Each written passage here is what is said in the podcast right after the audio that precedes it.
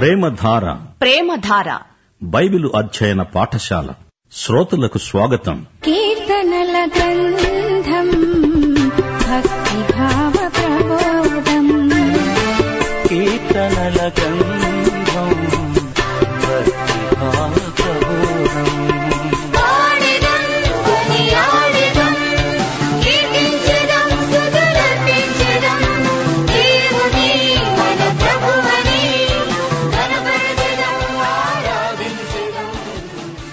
ప్రియశ్రోతలు ఈ రోజున మనం నూట పద్దెనిమిదో కీర్తనతో పాఠం ప్రారంభించుకుంటాము.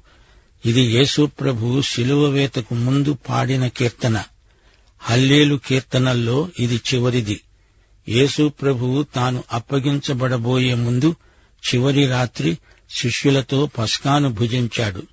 రొట్టె ద్రాక్షరసం అనే రెండు భౌతిక పదార్థాలతో తన మరణానికి జ్ఞాపకార్థమైన ఒక స్తూపం నిర్మించాడు. రొట్టె ద్రాక్షరసం అనే ఈ రెండు పదార్థాలు ప్రభు మరణాన్ని మనకు జ్ఞాపకం చేస్తాయి. పాత నిబంధన ధర్మశాస్త్ర విధానము చొప్పున పస్కా గొర్రె పిల్లను ఇంటిల్లిపాది తినాలి.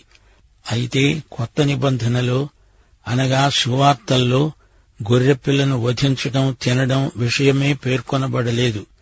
దాని రొట్టె ద్రాక్షరసం గురించి చెప్పబడింది. ఇది గొప్ప మార్మిక సత్యం ఆశ్చర్యకరమైన అంశం. ఏసే ఈ గొర్రెపిల్ల. ఈ గొర్రెపిల్ల శిలువ మీద బలి అవుతుంది వధించబడుతుంది రక్తం కారుస్తుంది. ఈ రొట్టె ద్రాక్షరసం ఆ గొర్రెపిల్లకు జ్ఞాపకార్థమైన సంకేతాలు. ఆయన తిరిగి వచ్చే వరకు రొట్టె ద్రాక్షరసం ఆయన విమోచనాత్మకమైన మరణాన్ని మనకు జ్ఞాపకం చేస్తున్నాయి. ఆయన అప్పగించబడక ముందు రాత్రి తన విశ్వాసులతో కలిసి పాడిన పాటే ఈ నూట పద్దెనిమిదో కీర్తన. మతైసు వార్త ఇరవై ఆరో అధ్యాయం ముప్పయో వచనం. అంతట వారు కీర్తన పాడి ఆలివు కొండకు వెళ్ళారు వారు పాడిన పాట ఇదే నూట పద్దెనిమిదో కీర్తన. శిష్యులందరూ భోజనానికి కూర్చున్నారు. పాత్ర ఏడు సార్లు వరుసగా అందరికీ అందించబడింది. ఏడోసారి పాత్ర ఆయన వద్దకు రాగా ఆయన అన్నాడు నా తండ్రి రాజ్యంలో మీతో కూడా నేను ఈ ద్రాక్షరసమును కొత్తదిగా పుచ్చుకునే దినము వరకు ఇకను దానిని తాగను. ఆయన రక్షణ పాత్రను చేబూరిన వాడై దానిని శిలువ మీదికి తీసుకువెళ్ళాడు తన రక్తము కార్చిన దేవుని గొర్రెపిల్ల ఈయనే. ఈ పాత్ర ఆయన రక్తము వలనైన కొత్త నిబంధన. ఆయన చేదు పాత్రను తాగి మనకు అమృత పాత్ర అందించాడు. దేవుడు ఎంత కృపామయుడో గుర్తించండి. నూట పద్దెనిమిదో కీర్తన. యహోవా దయాళుడు ఆయన కృప నిరంతరము నిలుస్తుంది. ఆయనకు కృతజ్ఞతాస్థుతులు సమర్పించండి. ఆయన కృప నిరంతరము నిలుస్తుంది అని ఇస్రాయేలీయులు అందురుగాక. అహరోను వంశస్థులు అందురుగాక. ప్రియ శ్రోతలు ఏకీభవించి ఇదే మాట మనందరము అనాలి. ఆయన కృప నిరంతరము నిలుస్తుంది. ఆయన దయాళుడు. ఆయనకే సర్వకాల సర్వావస్థలలో కృతజ్ఞలము. ఆయన కృప నిరంతరము నిలిచి ఉంటుందని యహోవాయందు భయభక్తులు గలవారు అందురుగాక. ఇరుకులో ఉండి నేను యహోవాకు మొర్రపెట్టాను. విశాల స్థలమందు యహోవా నాకు ఉత్తరమిచ్చాడు. యహోవా నా పక్షాన ఉన్నాడు నేను భయపడను. నరులు నాకేమి చేయగలరు? శ్రోతలు వింటున్నారా? యేసు ప్రభు స్వయంగా ఈ పాట పాడాడు. ఆయన ఏ మానవునికి భయపడినవాడు కాడు. మతైసు వార్త ఇరవై ఏడో అధ్యాయం నలభై ఆరో వచనం. నా దేవా నా దేవా నన్నెందుకు చెయ్యి విడిచావు? అని శిలువ మీది నుండి ప్రభువు పలికాడు. రెండు కొరింత ఐదో అధ్యాయం పంతొమ్మిదో వచనం ప్రకారం దేవుడు వారి పాపాలను వారి మీద మోపక క్రీస్తునందు లోకమును తనతో సమాధానపరుచుకున్నాడు. నూట పద్దెనిమిదో కీర్తన ఏడో వచనం యహోవా నా పక్షము వహించి నాతో సహకారి అయి ఉన్నాడు. నా శత్రువుల విషయమైన నా కోరిక నెరవేరడము నేను చూస్తాను. మనుష్యులను నమ్ముకోవడము కంటే యహోవాను ఆశ్రయించడం మేలు. ఈ వచనం పాడుతూ ప్రభువు తన శిష్యులకేసి చూచాడు. వారిలో ఒకడు అక్కడ లేడు అతడు ఇస్కరియోతు యూదా. ఈ పదకొండుగురి మాటేమిటి? రాజులను నమ్మడము కంటే దేవుణ్ణి ఆశ్రయించటం మేలు. శ్రోతలు గమనించండి శిష్యులు తనను విడిచి గొర్రెల్లాగా చెదరిపోతారు అని ప్రభువుకు తెలుసు. ప్రభువు ఈ నూట పద్దెనిమిదో కీర్తన పాడుతూ ఇంకా ఎన్నో సంగతులు ప్రవచనాత్మకంగా పలికాడు. అన్యజనులందరూ నన్ను చుట్టుకొని ఉన్నారు. యహోవా నామమును బట్టి నేను వారిని నిర్మూలము చేస్తాను. కందిరీగల వలె నా మీద ముసిరి ఉన్నారు. ముండ్లు కాల్చిన మంట ఆరిపోయినట్లు వారు నశించిపోయారు. జాతులన్నీ ఏకీభవించి ఆయనను సిలువ వేశాయి చంపాయి. ఆయన చనిపోయింది రోమీయ శిలువ మీద. అందుకే ఆ జాతి మనుగడకే ముప్పు వాటిల్లింది. యేసు పాడాడు. నూట పద్దెనిమిదో కీర్తన పద్నాలుగో వచనం. యహోవా నా దుర్గము నా గానము ఆయన నాకు రక్షణాధారమయ్యాడు. ఇది రక్షణ గీతం. నీతిమంతుల గుడారములలో రక్షణను గూర్చిన ఉత్సాహ నినాదము వినబడుతుంది. యహోవా దక్షిణ హస్తము సాహస కార్యాలు చేస్తుంది.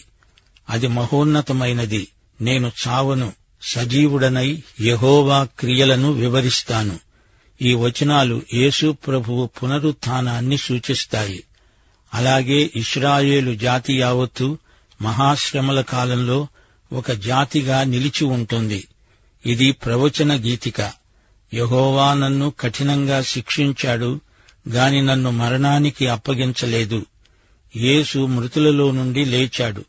ఆయన మహాపునరుత్థానుడు. ఎహెజికేలు ముప్పై ఏడో అధ్యాయంలోని ఎండిన ఎముకల దృశ్యం అందులో నుండి ఇస్రాయేలు జాతీయ పునరుజ్జీవనం.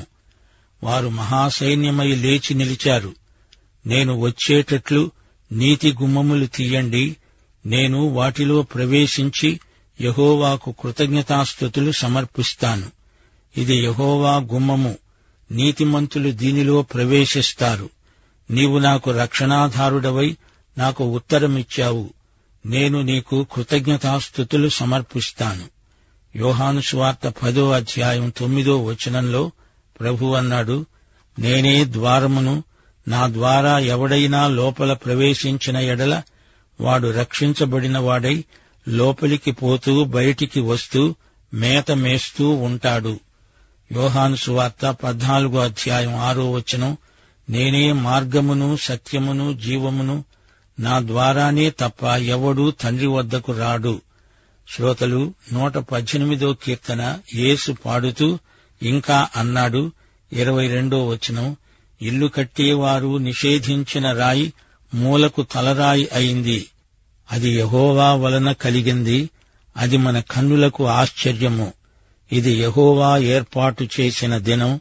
దీని ఎందు మనము ఉత్సహించి సంతోషిద్దాము. గమనించారా? ఏసే ఆ రాయి. మతైసు వార్త ఇరవై ఒకటో అధ్యాయం నలభై రెండో వచనం. ఇల్లు కట్టేవారు నిషేధించిన రాయి మూలకు తలరాయి అయింది. ఒకటి పేతురు రెండో అధ్యాయం ఆరు నుండి ఎనిమిదో వచనం వరకు ఇదే సత్యం పునరుద్ఘాటించబడింది. ఇదిగో నేను ముఖ్యమును ఏర్పరచబడినది అయిన మూలరాతిని సీయోనులో స్థాపిస్తున్నాను. ఆయన ఎందు విశ్వాసముంచేవాడు ఏమాత్రము సిగ్గుపడడు అనే మాట లేఖనమందు రాయబడి ఉన్నది. విశ్వసిస్తున్న మీకు ఆయన అమూల్యమైన వాడు. విశ్వసించని వారికైతే ఇల్లు కట్టేవారు ఏ రాతిని నిషేధించారో అదే మూలకు తలరాయి అయింది. అది అడ్డురాయి అడ్డుబండ అయింది. కట్టేవారు వాక్యానికి అవిధేయులై తొట్టిల్లుతున్నారు. దానికే వారు నియమించబడ్డారు. ఆ రాయే ప్రభువైన యేసుక్రీస్తు. నూట పద్దెనిమిదో కీర్తన యేసు ప్రభువు పాడాడు ఇరవై నాలుగో వచ్చును ఇది యహోవా ఏర్పాటు చేసిన దినం. దీని ఎందు మనము ఉత్సహించి సంతోషిస్తాము. శ్రోతలు దినము అంటే ఏమిటి అనుకున్నారు? దినం కేవలం ఇరవై నాలుగు గంటల కాలమే కాదు దినము అంటే బైబిల్ పరిభాషలో సుదీర్ఘమైన విస్తృతమైన కాలం కావచ్చు. ఇది యహోవా ఏర్పరిచిన దినం అంటే రక్షణ దినం. రెండు వేల సంవత్సరాల నుండి ఈ కాలమంతా రక్షణ దినమే. ఈ దినం ఈ కాలమంతా మనకెంతో ఆనందం ఉత్సాహం హోసన్న అనే నినాదం. దీనికి అర్థం నేడే నన్ను రక్షించు. యహోవా దయచేసి నన్ను రక్షించు అభివృద్ధి కలిగించు. యహోవా పేరట వచ్చేవాడు ఆశీర్వాదముందునుగాక యహోవా మందిరములో నుండి మిమ్ములను దీవిస్తున్నాము. శ్రోతలు జ్ఞాపకం చేసుకోండి చివరిసారి దేవాలయాన్ని శుద్ధి చేసిన తరువాత ఆయన ఎరుషలేమును గురించి విలపిస్తూ ఇదే మాట అన్నాడు. మత్తైసు వార్త ఇరవై మూడో అధ్యాయం ముప్పై ఎనిమిది ముప్పై తొమ్మిది వచనాలు. ఇదిగో మీ ఇల్లు మీకు విడువబడి ఉన్నది. ఇది మొదలుకొని ప్రభువు పేరట వచ్చేవాడు స్థుతింపబడునుగాక అని చెప్పే వరకు నన్ను చూడరు. నూట పద్దెనిమిదో కీర్తన ఇరవై ఏడో వచనం యహోవాయే దేవుడు ఆయన మనకు వెలుగు అనుగ్రహించాడు. ఉత్సవ బలి పశువును తాళ్ళతో బలిపీఠపు కొమ్ములకు కట్టండి. శ్రోతలు ఈ ప్రవచన సన్నివేశం శిలువ మీది యేసుక్రీస్తే. ఆయన నీకోసం నాకోసం శిలువ బలియాగమయ్యాడు. ఈ కీర్తన ముగింపు మాటలు స్థుతివాక్యం నీవు నా దేవుడవు నేను నీకు కృతజ్ఞతాస్థుతులు సమర్పిస్తాను నిన్ను ఘనపరుస్తాను. యహోవా దయాళుడు ఆయన కృప నిరంతరము నిలుస్తుంది ఆయనకే కృతజ్ఞతాస్థుతులు శ్రోతలు నూట పద్దెనిమిదో కీర్తన యేసు ప్రభు స్వయంగా పాడుతూ అందలి ప్రవచనం తనయందే నెరవేరుతుందని సూచించాడు. ఈ కీర్తనలో యేసు యొక్క మరణమందలి విమోచనాత్మక కృప అడుగడుగున కానవస్తోంది. ఇందులో ఇరవై తొమ్మిది వచనాలున్నాయి. ఆరంభములో ముగింపులో దేవుని శాశ్వత కృప పేర్కొనబడింది. ఆయన కృపను బట్టి ఆయనకు కృతజ్ఞతాస్థుతులు సమర్పిస్తాము. యహోవాయందు భయభక్తులు గలవారందరూ దేవుని కృపను స్మరించుకుంటారు. ఇస్రాయేలీయులు అహరోను వంశస్థులు ఆయన కృపను ఎలా మరువగలరు? నా బ్రతుకు ఇరుకు కాని నా దేవుడు విశాల స్థలమందున్నాడు. ఇరుకు దారి గుండా దేవుని వైశాల్యంలోకి ప్రార్థన మనల్ని తీసుకువెడుతుంది. దేవుడు నా పక్షమున ఉండగా నాకు విరోధి ఎవరు? అదే పౌలీయ భావన. ఈ కీర్తనలో ఇదే భావన మనకు కనిపిస్తోంది. దేవుడు నా సహకారి నా ఉపకారి. మనుషులు నమ్మదగిన వారు కారు. దేవుడే నమ్మదగినవాడు దేవునికి నమ్మకమైన వారు కావాలి. విశ్వసనీయులై ఉండడానికే దేవుడు నిన్ను నన్ను పిలిచాడు. దావీదు కీర్తనల్లో శత్రువులు నాశనమైపోవాలి అనే శాపనార్థాలు వినపడతాయి. కాని శత్రువులు కాదు. వారి శత్రుత్వ వైఖరి నాశనమైపోవాలి అనేది దేవుని చిత్తం. దేవునికి ఎవరూ శత్రువులు లేరు. కొందరు దేవునికి వ్యతిరేకంగా పనిచేసేవారు ఉన్నారు గాని దేవుడు వారిని ప్రేమించి వారిలోని శత్రుత్వాన్ని నాశనం చేస్తాడు. పాపిని ప్రేమించి అతనిలోని పాపాన్ని క్రీస్తు శిలువ చేత ధ్వంసం చేస్తాడు. పాత నిబంధనలో అన్యజాతులు అంటే యూదేతరులు. కొత్త నిబంధనలో అన్యులు అనే మాట లేదు. ఉన్నా దానికి అర్థం దేవుని కుటుంబానికి చెందని వారు క్రీస్తును అంగీకరించిన వారు అన్యులు కారు ధన్యులు. యహోవా నామమును బట్టి నేను జయం సాధిస్తాను అని దావీదు అంటే ఈ రోజున యేసు నామము సర్వజాతులకు బహుళార్థ సాధకమైనది. దేవుని బిడ్డలు ఏ సత్కార్యము చేసినా యేసు నామమున చేస్తారు. రక్షించే నామము యేసునామం. యేసునామమున మనకు సైతానుపై అఖండ విజయం. యహోవా యేసు మనకు రక్షణాధారం. ఆయన మన దుర్గం. ఆయనే మన గానం. రక్షణను గురించిన ఉత్సాహ సునాదం మన గృహాలలో వినపడాలి. ప్రతి క్రైస్తవ గృహం నీతిమంతుల నివాసం. యేసునందలి విశ్వాసమును బట్టి మనం నీతిమంతులం. పాపం పోయినప్పుడు పాపి నీతిమంతుడవుతాడు. యహోవా దక్షిణ హస్తము కుడి చెయ్యి ఏసే యహోవా బాహువు యేసుక్రీస్తే. యేసు మృత్యుంజయుడు ఆయన విశ్వాసులు మృత్యుంజయులే. మనం చావం. చావు ఒక శాపం. దేవుడు మనకు క్రీస్తునందు ఆ శాపాన్ని ఎత్తివేశాడు.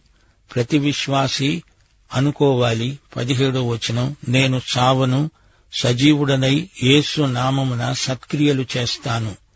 దేవుడు తన బిడ్డలను చంపడు తప్పు చేస్తే తండ్రిగా మనల్ని శిక్షిస్తాడు. పరలోక మార్గం ఏసే ఆ మార్గమందు నడిచి పరలోకంలో ప్రవేశించేవారు నీతిమంతులు.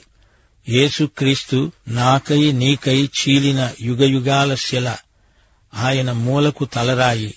తిరస్కరించబడిన రాయి మూలకు తలరాయి కావటం ఎంతైనా ఆశ్చర్యకరం.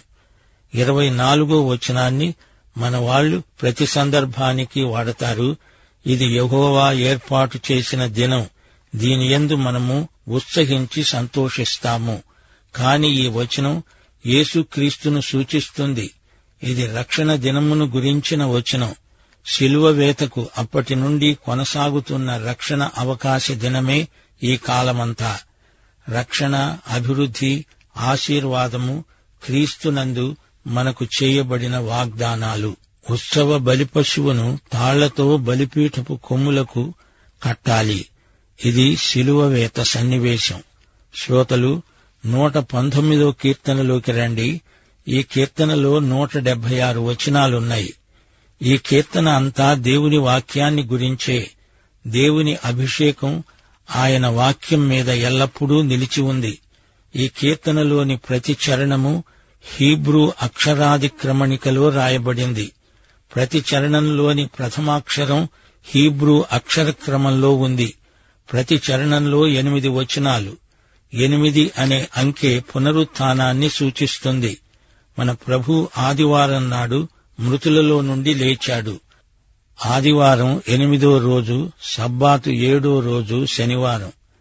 రోమాపత్రిక పదకొండో అధ్యాయం పదిహేనో వచనం ఇస్రాయేలును విసర్జించడము లోకాన్ని దేవునితో సమాధానపరచడమే అయితే వారిని చేర్చుకోవడము ఏమవుతుంది? మృతులు సజీవులైనట్లే అవుతుంది గదా?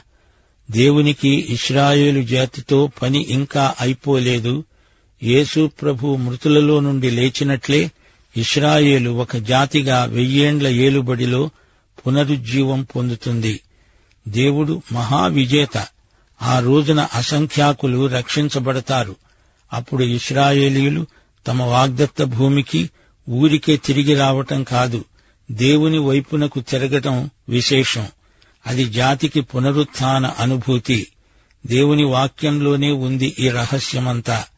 ఒకటి పేతురు మొదటి అధ్యాయం ఇరవై మూడో వచనం అంటోంది మీరు క్షయబీజము నుండి కాక శాశ్వతమైన జీవము గల దేవుని వాక్యమూలముగా అక్షయ బీజము నుండి పుట్టించబడిన వారు జీవము స్వాతంత్ర్యము ఆనందము ఆశీర్వాదము ఇవన్నీ దేవుని వాక్యము ద్వారానే మనకు ప్రాప్తిస్తాయి. దేవుని శాసనాలు కట్టడలు మనకెంతో ప్రియమైనవి. అందులో నుండి అపారమైన ప్రేమ ఉత్పన్నమవుతుంది. హీబ్రూ అక్షరాలు ఇరవై రెండు. Aleph beth gimel daleth he vav zayin heth teth yod kaph lamed mem nun samekh ayin pe tsade qoph resh shin tau. ఈ కీర్తన ఆరంభంలో గేయకారుడు అంటున్నాడు దేవుని వాక్యమును బట్టి నిర్దోషముగా నడుచుకునేవారు ధన్యులు. ధర్మశాస్త్రము అంటే దేవుని వాక్యమని అర్థం చేసుకోవాలి. దేవుని వాక్యం అంటే దేవుని శాసనాలు. పూర్ణ హృదయంతో ఆయనను వెదికేవారు ధన్యులు. ఆత్మయందు నడిచేవారు ధన్యులు. తొమ్మిదో వచనం యువతీ యువకులు దేనిచేత తమ నడతను శుద్ధిపరచుకుంటారు? నీ వాక్యమును బట్టి దానిని జాగ్రత్తగా చూసుకోవడం చేతనే గదా. పదకొండో వచనం నీ ఎదట నేను పాపము చేయకుండా నా హృదయములో నీ వాక్యాన్ని ఉంచుకున్నాను. యువదశలో దేవుని వాక్యాన్ని గైకొనాలి వాక్యానికి విధేయులవ్వాలి. వాక్యాన్ని హృదయంలో దాచుకునేవారు పాపం చెయ్యరు చెయ్యజాలరు పద్దెనిమిదో వచనం నేను నీ ధర్మశాస్త్రమునందు ఆశ్చర్యకరమైన సంగతులను చూచేటట్లు నా కన్నులు తెరువు. వాక్యమే మనకు కనువిప్పు. ఇరవై ఐదో వచనం నా ప్రాణము మంటిని హత్తుకొని ఉన్నది. నీ వాక్యము చేత నన్ను బ్రతికించు. ఈ రోజున మానవులు అధోగతికి దిగజారిపోతున్నారు. ఈ లోకంలో ప్రతిదీ మనిషిని కిందికి పడలాగే గురుత్వాకర్షణ. గాని దేవుని వాక్యం మనల్ను మట్టి నుండి మహిమకు ఉద్ధరిస్తుంది. ప్రియ సోదరీ సోదరులారా ఈ కీర్తన సుదీర్ఘమైనది. జాగ్రత్తగా అధ్యయనం చెయ్యండి ఈ కీర్తనకు కేంద్రంలో దేవుని వాక్యముంది ఆ వాక్యము ఆది నుండి ఉన్న క్రీస్తే. ప్రియ సోదరి సోదరుడా నీవి క్రీస్తును వ్యక్తిగత రక్షకునిగా ఎరుగుదువా? పాఠం ఇంతటితో సమాప్తం. మన ప్రభు అయిన యేసుక్రీస్తు వారి కృప తండ్రి అయిన దేవుని ప్రేమ పరిశుద్ధాత్మ యొక్క అన్యోన్య సహవాసము మనకందరికీ నిత్యత్వము పర్యంతము తోడై ఉండునుగాక. ఆమె